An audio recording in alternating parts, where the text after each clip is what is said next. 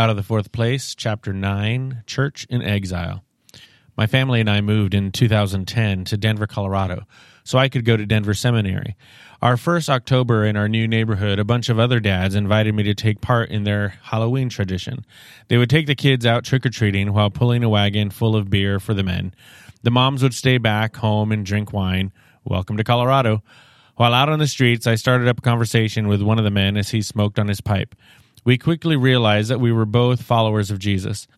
He found out that I was attending Denver Seminary, and I learned that he was the president of a church planting organization called Communitas International.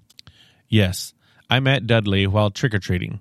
Somehow, God, in His wisdom, planted us right in the middle of His family's mission to love their neighborhood. You can imagine our shock in happening upon someone with such a similar heart, having just moved out of our Tacoma neighborhood where we had invested years of our lives in shared mission with some of our best friends. Dudley has an incredible heart for his neighbors. People trust him. They randomly show up on his porch for a beer and a conversation about life. He is a great listener, more interested in the right questions than the right answer. One of my favorite memories of Dudley was watching him baptize a married couple from the neighborhood at a nearby lake. Half the people who lived on the street, believers and not, were in attendance. Dudley ended up mentoring me through my seminary process. Along the way, we started a spiritual discussion group with several other neighbor families, some professing Christians, others not sure how to label themselves. In our first few gatherings, we shared with each other the story of our own spiritual journey. One of the women in the group I had met through coaching her daughter's soccer team. Our daughters were close friends. When she shared her story, there wasn't a dry eye in the room.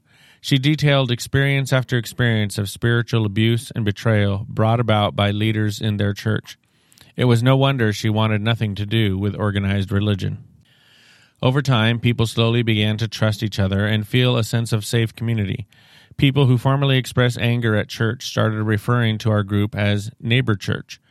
One night, Dudley had just come home from a trip to Europe and was explaining what the Communitas churches were doing about the recent Syrian refugee crisis. I remember Dudley feeling such a burden for the refugees what he described as the collateral damage of other people's bombs and decisions. Dudley felt frustrated that he could do so little from so far away in Denver. After he shared, the same woman who had been so hurt by the church said, I know you are concerned for the refugees, but I just want to thank you for being here with us. We feel like spiritual refugees. We are the collateral damage of the church's abuse, and you are helping us pick up the pieces. I open with this story simply to say that this idea of church and culture is real. This is not just good theory for the classroom or the ivory tower of academia. This impacts real lives. God made the temple into flesh, and it matters for you and it matters for your neighbors. Out of love, God tore his presence from behind the curtain and moved into the neighborhood. Some people will still show up at our buildings on Sunday mornings, but most won't. Most don't even have church on their radar. Most aren't thinking about which church to attend or which one has the best preacher. Most people don't even care. Many that do care are angry with church. All of that stuff we do during the week to prepare for great services has no impact on their lives. The Beatles song, Eleanor Rigby, captures reality pretty well. Father Mackenzie writing a sermon that no one will hear. No one comes near. People simply aren't coming to our buildings. Those who actually do show up aren't seeing Jesus. They are seeing worship bands and hearing sermons. As Dudley says, my unchurched neighbors aren't waiting for churches to adjust their preaching style or music in order to show up. They're waiting for people to actually live and act like Jesus. How can people see Jesus if the church, his body, will not come to them? We need to talk about place if we are to be a living demonstration of God's reconciliation in the world, a visible demonstration of the love of God. The basic principle of an integrated church regarding place is this we do church from within culture, not separate from it. Out of the fourth place. We must leave the fourth place because that's what God did in Christ. He left behind the days of religion as a holy place where holy people do holy things, and he sent his son right into the mess and beauty of his broken creation, from here to here. Note to the audio listener there's a four quadrant diagram, again, with the arrow pointing from the upper left, our place, our thing, down diagonal to the lower right, their place, their thing. Jesus left our place. He didn't invite people to a sacred building. He was the building. He didn't bring them before a holy priest. He was the priest. He didn't create a liturgy or culture or formal worship practices. He was the sacrifice. As followers of Jesus, if we are to match our medium with our message, we are to do the same. So, where do we start? Into the first, second, and third place. I want to propose a way to think about and practice place, starting from Oldenburg's model of first, second, and third places. The places we live, work, and play. As we have seen, our current concept of church has occupied a fourth place, formal public life, so, how do we come out of the fourth place? We come out of our religious buildings and integrate our churches, our spiritual families, into the normal fabric of our surrounding culture. If you are not starting from an existing building based context, this will mean starting church from the context of relationships in first and second and third places. If you are starting with a building, this will mean both converting your building or parts of it into first, second, or third places, as well as creating a culture in your church that sees ministry outside the building as equally, if not more valid, than ministry inside the building. This chapter will give you ideas for what both approaches can look like. Wherever you are starting from, a key biblical image and theological foundation that will help us navigate how to do church within culture is the Old Testament story of the exile a woman in our neighbor church claimed to be a spiritual refugee. Refugees and exiles have a lot in common. Neither feel at home in their world. As we explore the exile, we will see how to engage our world without losing our identity as Christ followers. We will see that it is possible to be both fully identified with Christ and fully integrated with our world. Exile's intention. Now, some of you may be wondering how the church can keep its identity and passion alive if we let go of our buildings. We know that our buildings have led to much of our dysfunction, but they also keep us grounded. When someone attends a service and says with a sigh of relief, I have finally found my church home, we see that our buildings and events give us a sense of security and identity. They give us a sense of home. As we think about leaving the fourth place and integrating with our culture, a couple of questions are sure to come up. Where do we find our identity if not in our buildings? How do we affirm and engage our culture without giving up what it means to follow Christ? How do we integrate with our world without losing the gospel? These are great questions, and they speak of the tension believers experience in trying to be relevant to the world and yet retaining our own unique Christian identity. Thankfully, the Bible is not silent about answering these questions. During their period of exile, God's chosen people were removed from their homeland and brought into captivity in Babylon. Jews whose very lifestyle and culture centered around the temple system were now forced to live in a country they despised. Struggling to know how to live, the exiles received instructions from God through the prophet Jeremiah. This is what the Lord Almighty, the God of Israel, says to all those I carried into exile from Jerusalem to Babylon Build houses and settle down, plant gardens and eat what they produce, marry and have sons and daughters. Find wives for your sons and give your daughters in marriage, so that they too may have sons and daughters. Increase in number there, do not decrease. Also, seek the peace and prosperity of the city to which I have carried you into exile.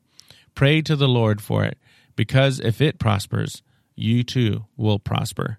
Jeremiah 29 4 through 7. While every fiber of their being longed to be back in their homeland, centering their lives around the temple, God told them to seek the prosperity of Babylon. Integrate with the people you despise. Touch the people who make you unclean. Pray for the city that conquered you and stole everything you hold dear. Do you feel the tension? How could God's chosen people defile themselves by integrating with their enemy, Babylon? How can the holy mix with the unholy? Jeremiah's instructions are a paradox, two seemingly impossible truths held together at once. It is so much easier to remove the tension, either fight against culture or succumb to culture. The exile gives us another option. The exile tells us it is a both and, not an either or. We are to maintain our unique identity that is countercultural, and we are to love and serve our Babylon. How do we do this? It starts with the example of Jesus, the model exile. Jesus the exile. Jesus lived this tension perfectly. In fact, the tension was sown into his very being. Jesus is fully God and fully human, fully of the Spirit and fully flesh and blood, fully separate from culture in his identity, purity, and holiness, and fully a Jewish male who had to get up and go to work like the rest of us. The incarnation is a picture of exile, God Himself without His home. If the church's purpose is to be a living picture of reconciliation with God, with each other, and with the world, the way to accomplish this is to pattern our churches after Jesus, the exile. You see, temples, priests, and rituals are the natural way for Christians to resolve the tension. We don't use these words, of course. We call them facilities, staff, and programs. After all, what does every exile long for? Home. It is natural for Christians to want our own religious complexes or place. It feels safe. It gives us a secure identity. And after we get our promised land, just like Israel, we ask for a king, people. We want a successful senior pastor. We want a figurehead to lead our cause. Finally, we want our own worship culture, practices. We want comfortable sounds, lyrics, and smells that will protect our families from the influences of the world. Our temple forms, our fourth places, resolve the cultural tension. Jesus, on the other hand, stands in opposition to these easily resolved tensions. Jesus' life represents a life in exile. He left his home in heaven and chose a life with no place to lay his head. He refused to become king by force. Rather than demanding temple excellence, he healed the blind and the lame. He sought the peace of his beloved Jerusalem. What was true of Jesus must be true of the church. We are to leave behind our place and make our home in our culture. The writers of the New Testament identify the church as a community in exile. Peter opens his first letter stating, Peter, an apostle of Jesus Christ, to God's elect, exiles scattered throughout the provinces of Pontus, Galatia, Cappadocia, Asia, and Bithynia. James opens his letter, James, a servant of God and of the Lord Jesus Christ, to the twelve tribes scattered among the nations. He uses the images of the twelve tribes scattered to identify them as the people of exile. The writer of Hebrews encourages Christians to stay strong by exemplifying the heroes of faith. He writes, all these people were still living by faith when they died. They did not receive the things promised. They only saw them and welcomed them from a distance, admitting that they were foreigners and strangers on earth. People who say such things show that they are looking for a country of their own. If they had been thinking of the country they had left, they would have had the opportunity to return. Instead, they were longing for a better country, a heavenly one. Therefore, God is not ashamed to be called their God for he has prepared a city for them. Hebrews 11, 13 through 16. Jesus and the early church thought of themselves as strangers in a country not their own. And so must we. And yet there is a balance. Though we are people of exile, we are also people of the promise. Though we live in human bodies, even now we have the down payment of our future inheritance, the promised Holy Spirit. There is a now and not yet nature of the kingdom in which we live. We are strangers within our culture, and yet Paul writes the following in Ephesians 2 19 to 22. Consequently, you are no longer foreigners and strangers, but fellow citizens with God's people and also members of his household, built on the foundation of the apostles and prophets, with Christ Jesus himself as the chief cornerstone in him, the whole building is joined together and raises to become the holy temple in the Lord. And in him, you too are being built together to become a dwelling in which God lives by his Spirit. This is not a contradiction, it is a tension. We are strangers in the physical world, yet we are being built into a temple in the spiritual realm. We have no home, yet we are at home in Christ. We are a living temple, only you can't see it with a physical eye. Not yet, not while we are still in exile in the world. The ages have overlapped. We are at once deeply satisfied in Christ, and yet we long for the reconciliation of all things, the true return to our promised land. How then do we live in this tension? We come out of the fourth place. We refuse to build a physical temple. We refuse to build our perfect home. Instead, we focus on building a spiritual home, a network of people, right in the midst of culture. A new starting place. Here is how we typically practice church. We start with our thing in our place and we work outward. Even our terms like outreach reveal our fundamental orientation, which puts our building at the safe center of religious life. Note to the audio listener in this diagram, it has the left side of the quadrants, our thing, our place, and the our thing, their place shaded in. Most of what we call church happens in the building. This includes worship services, staff office hours, counseling, Bible studies, women's ministry, discipleship classes, and youth group. Some churches also move out into the Our Thing, Their Place quadrant. This is our small groups program in the home. But regardless of what else is added, the core of the church and the financial engine are attached to the building.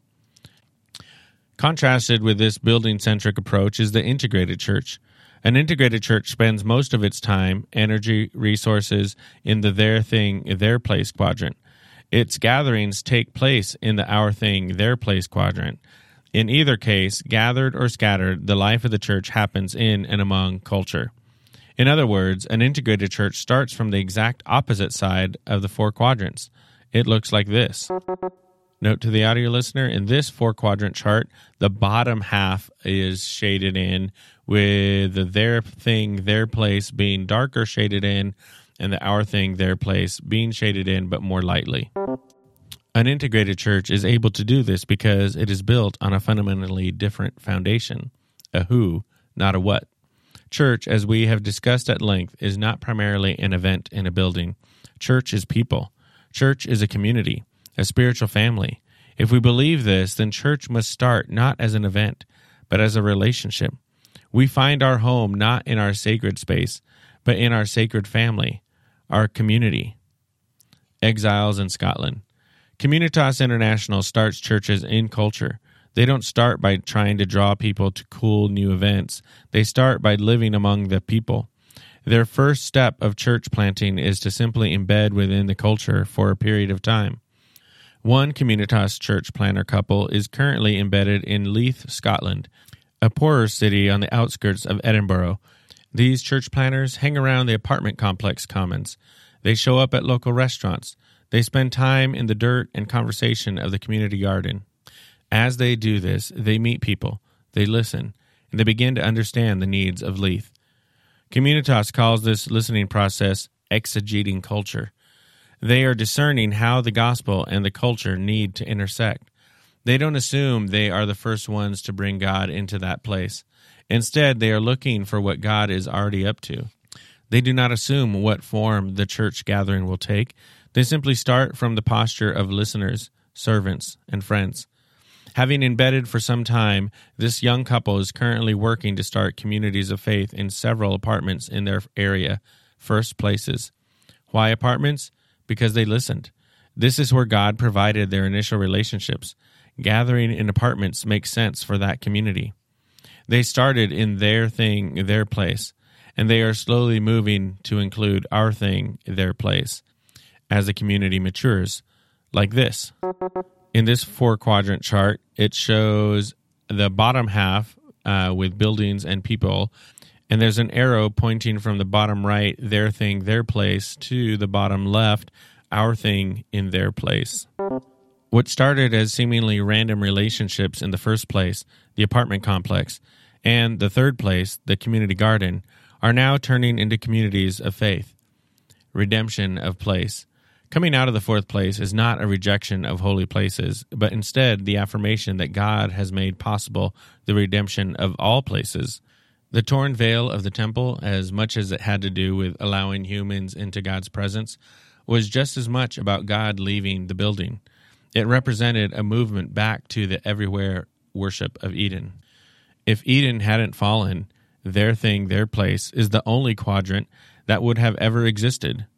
Remember, there were no religious buildings in Eden, no our place. There will be no religious buildings in the new heaven and the new earth. Their place is where people are born, get married, raise kids, and go to the baseball game. It is the place of our careers, dreams, productivity, art, politics, meals, families, and commerce. Their place is the place of discipleship. Why? Because this is where we learn how to live like Jesus in the world. This is where we learn to be truly human. To put us in the building is to remove discipleship from its natural context. It's like trying to teach someone how to fish by taking them to a seafood restaurant. It doesn't work. We learn to be a follower of Jesus as we follow him directly into the core of our humanity. Exiles in Santa Barbara. A group of Communitas church planters embedded themselves in Santa Barbara, California. They watched, they observed, they listened, they served. What they witnessed were two groups of people with vastly different needs. The first they noticed were the homeless thousands of them. Homeless people would congregate in Pershing Park, a third place, so that's where they started to build friendships. They fed the people in the park, and as they did, a movement began, and more people joined in the efforts.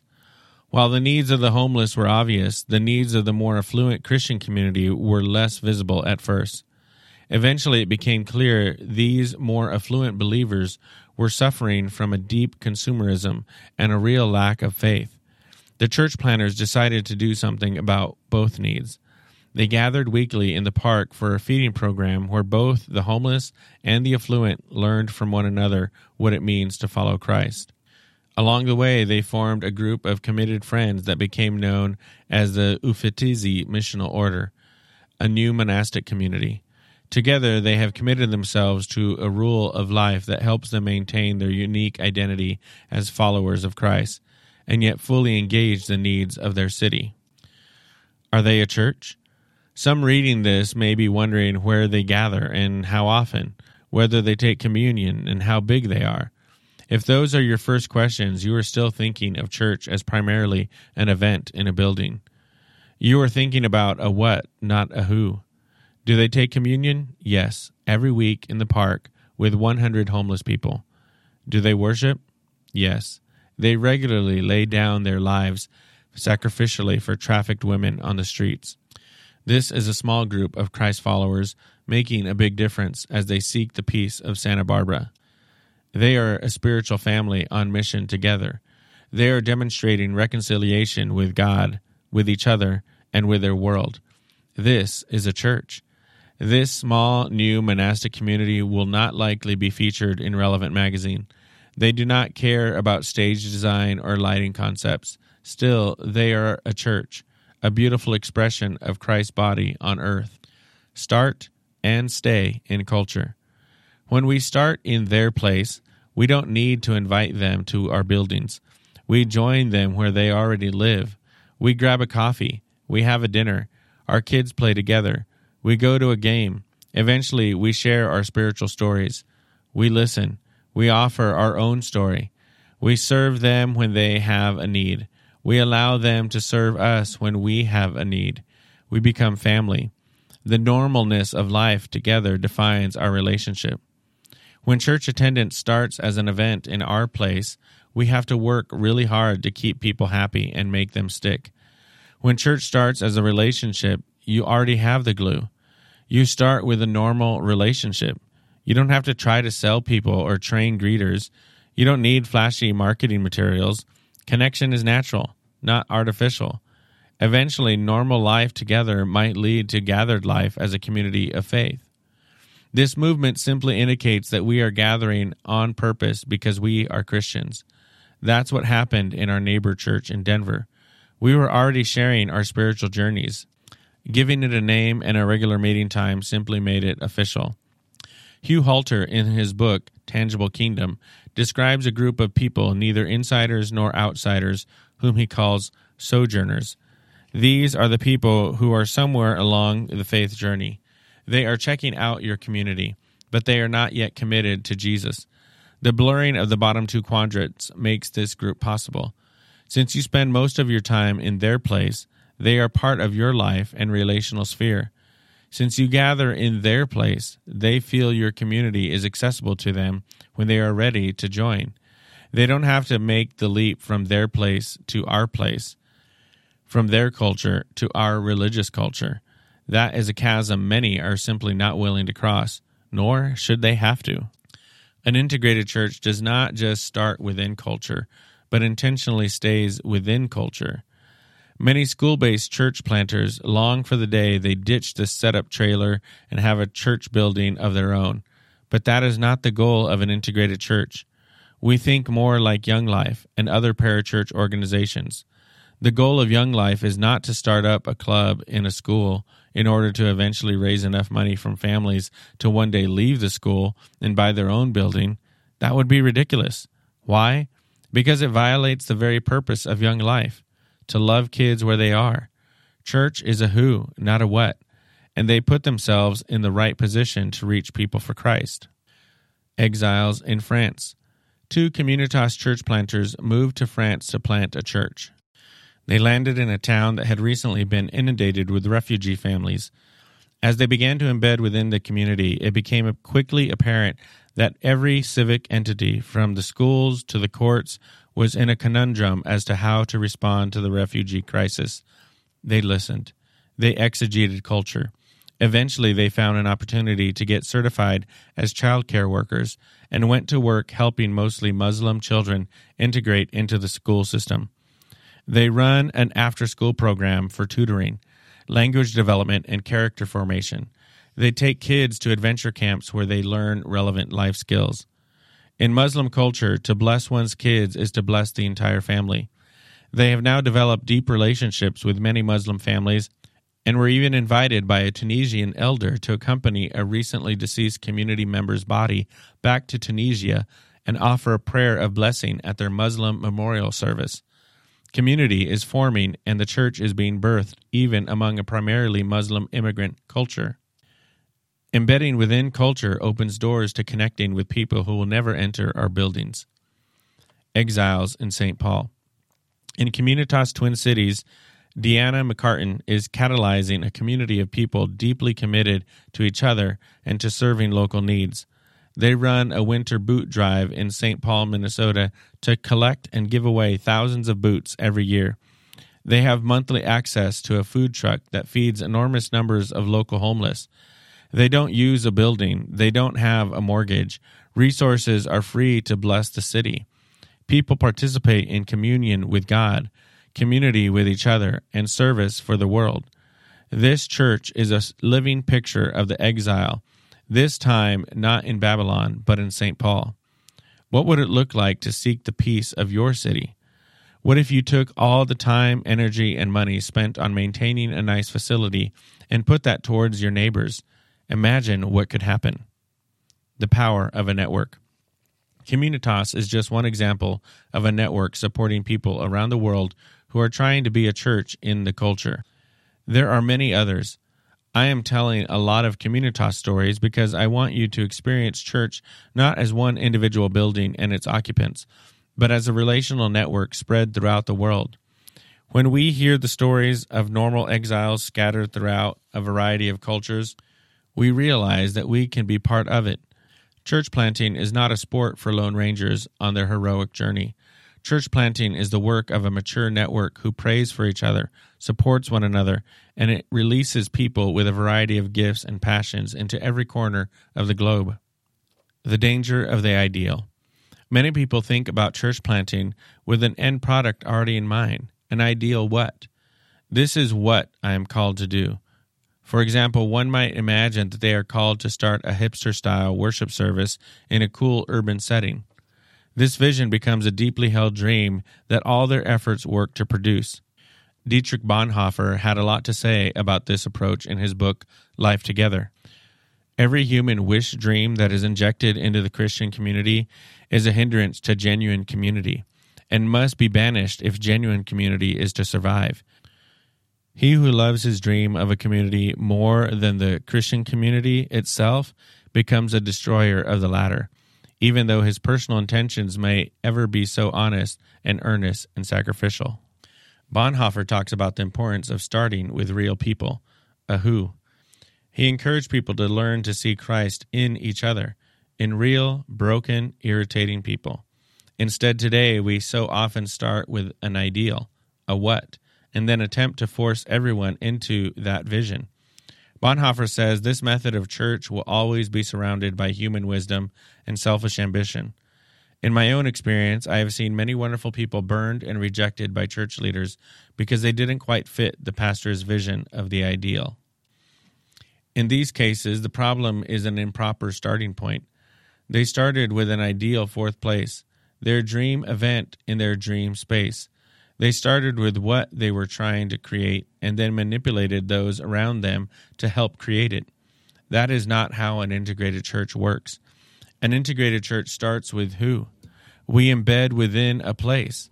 We meet real people. We develop real relationships.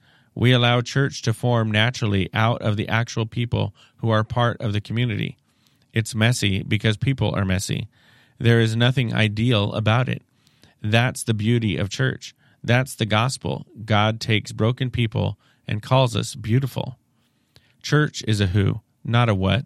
So then, if the most important question is who, what does that mean about place? It means that church can form anywhere there are people. While it may sound obvious, our obsession with the ideal often limits the wonderful possibilities of places where we can find people. Maybe you have a vision in your head of a coffee shop church. Maybe it's a brewery church. Maybe it's a concert venue church. Great. Maybe God will use one of those expressions of church in the third place. But don't start with the event in mind. Start with the people in mind. Listen to them. Who are they? What are their dreams? Where do they want to gather? Using the model of first, second, and third places may open up some ideas you have never considered. First place church forms. The most obvious type of first place church is the house church. Networks of house churches are a beautiful way to integrate with the first place. Beyond the primary residence, we need to reach apartment complexes. Many of them have common spaces that could be used for a gathering. Apartment life is a ministry with a great model to love and reach people in multifamily units. Remember, there's more to the neighborhood than just homes. Dudley and I saw about 40 neighbors come out of a Christmas party we threw at our local neighborhood swim club. Some of these same people were eventually a part of Neighbor Church. Second place church forms. What about work? What types of gathering spaces does your work provide? Many offices have conference rooms, cafeterias, or exercise facilities that are great places to gather. When I worked at Russell Investments, a group of about 10 of us met weekly before work to discuss a book and pray for each other. Statistics show that by the year 2020, 40% of the workforce will operate outside the traditional office space. To meet the need for community among a largely independent workforce, co working businesses are popping up all over the world. Communitas actually owns and operates one called The Guild in Englewood, Colorado what if you joined a co working space and got groups together for lunch or to view a TED Talk on a popular business topic? What a perfect place to connect with people, hear their business dreams, and share life. The second place for adults is work. But for kids and many others, it is school or college. What if you started building relationships by joining your local PTA? What if you helped tutor kids after school? Young Life and Youth for Christ have done a great job emphasizing contact work at schools. They hang out at the football games and risk humiliation in the middle school cafeterias for the sake of loving kids. What if you simply joined what they were already doing? One of the big questions about integrated churches is what to do with our youth. What if instead of hiring an expensive youth pastor, you partner with Young Life? A volunteer from your community could lead a Young Life small group, campaigners, and take advantage of the amazing camps, service opportunities, discipleship, and training Young Life has to offer. There is no need to reinvent the wheel for our teenagers. If adults are learning to get out of the fourth place and into the world, why shouldn't our kids? That's how we all grow to live more like Jesus. Third place church forms. The church has done a pretty good job thinking creatively about third places. We have churches meeting in concert venues, theaters, pubs, and coffee shops. However, too often we have only viewed these spaces as temporary locations until we can afford our own place. What if we were okay staying smaller and remaining where people gather? What if we were okay living as exiles permanently? Many other opportunities for third place churches exist as well. What if we are in the suburbs? We may want to consider forming church starting from the soccer field. How would we structure church if we thought of kids' activities as a blessing rather than a distraction? There are so many places people hang out that aren't even on the radar of many church planters city councils, fitness centers, youth clubs, AA, the running community, the cycling community, and many others. Some of these may seem less cool, but that's the point. We start where people actually are. Where are the people in your world? Are you doing church with them, or are you hiding in a church building trying to keep the machine running? What would it look like to leave the fourth place behind and seek the peace of your city together with a group of friends? Hope for the established church. Some of you are saying at this point, great. That sounds fun to hang out with people in the midst of culture, but we have a building with a mortgage. We have people who are accustomed to a particular way of doing church, and they expect me to be at my church office desk morning, noon, and night. Here is where good theory faces practical reality. Jesus said that new wine will often burst old wineskins. Maybe you are afraid that making huge changes will cause your congregation to implode. You may be right. This is where you have to be wise and prayerful in your application of this book. If you have a building and still want to make incremental change toward integration of place, the following chart can help you understand three potential directions for change. Note to the audio listener this four quadrant chart shows arrows pointing from the upper left, our place, our thing, to the three different uh, quadrants A pointing down to our thing, their place. B pointing to the straight across to the right, our place, their thing, and C pointing diagonally down to the bottom right, their place, their thing. A, our thing, their place. If you are in a church that focuses almost entirely in our place, the most obvious step is to balance it out with our thing, their place. Books like Simple Church, Sticky Church, and Disciple Shift offer great first steps for building out solid small group programs that get people out of the building and into the first place, the home. If you are already doing small groups but still struggling with discipleship, there are many factors that play into this. Books like Building a Discipling Culture and ministries like Faith Walking can help churches move from surface level commuter small groups to more intentional discipleship. B. Their Thing, Our Place Another largely untapped opportunity for the established church might lie right in front of your nose the building itself. Many churches are turning what used to be a religious only zone into a legitimate first, second, or third place for the community. Perhaps this means starting a public coffee shop or leasing out some of your space to businesses. It could simply mean allowing AA, Girl Scouts, or the PTA to use your space. Perhaps you could be an emergency shelter for the Red Cross. In allowing your neighborhood to utilize your building for their needs, homes, businesses, and activities, you are blurring the lines between sacred and secular and reintegrating yourself into the fabric of your community. Opening up your church building to the community is not only fiscally preferable, but far better for your mission. North Seattle Church has a prime piece of lakefront real estate in the middle of Seattle. The church used to be a fortress within the neighborhood, only used for church activities, but that has all changed. Now, a choir organization and non Christian preschool both lease space. The church opens the lakefront area for community barbecues and swimming each summer. They have converted an old classroom into the Bridge Coffee House. 80% of the coffee shop revenue comes from the neighborhood.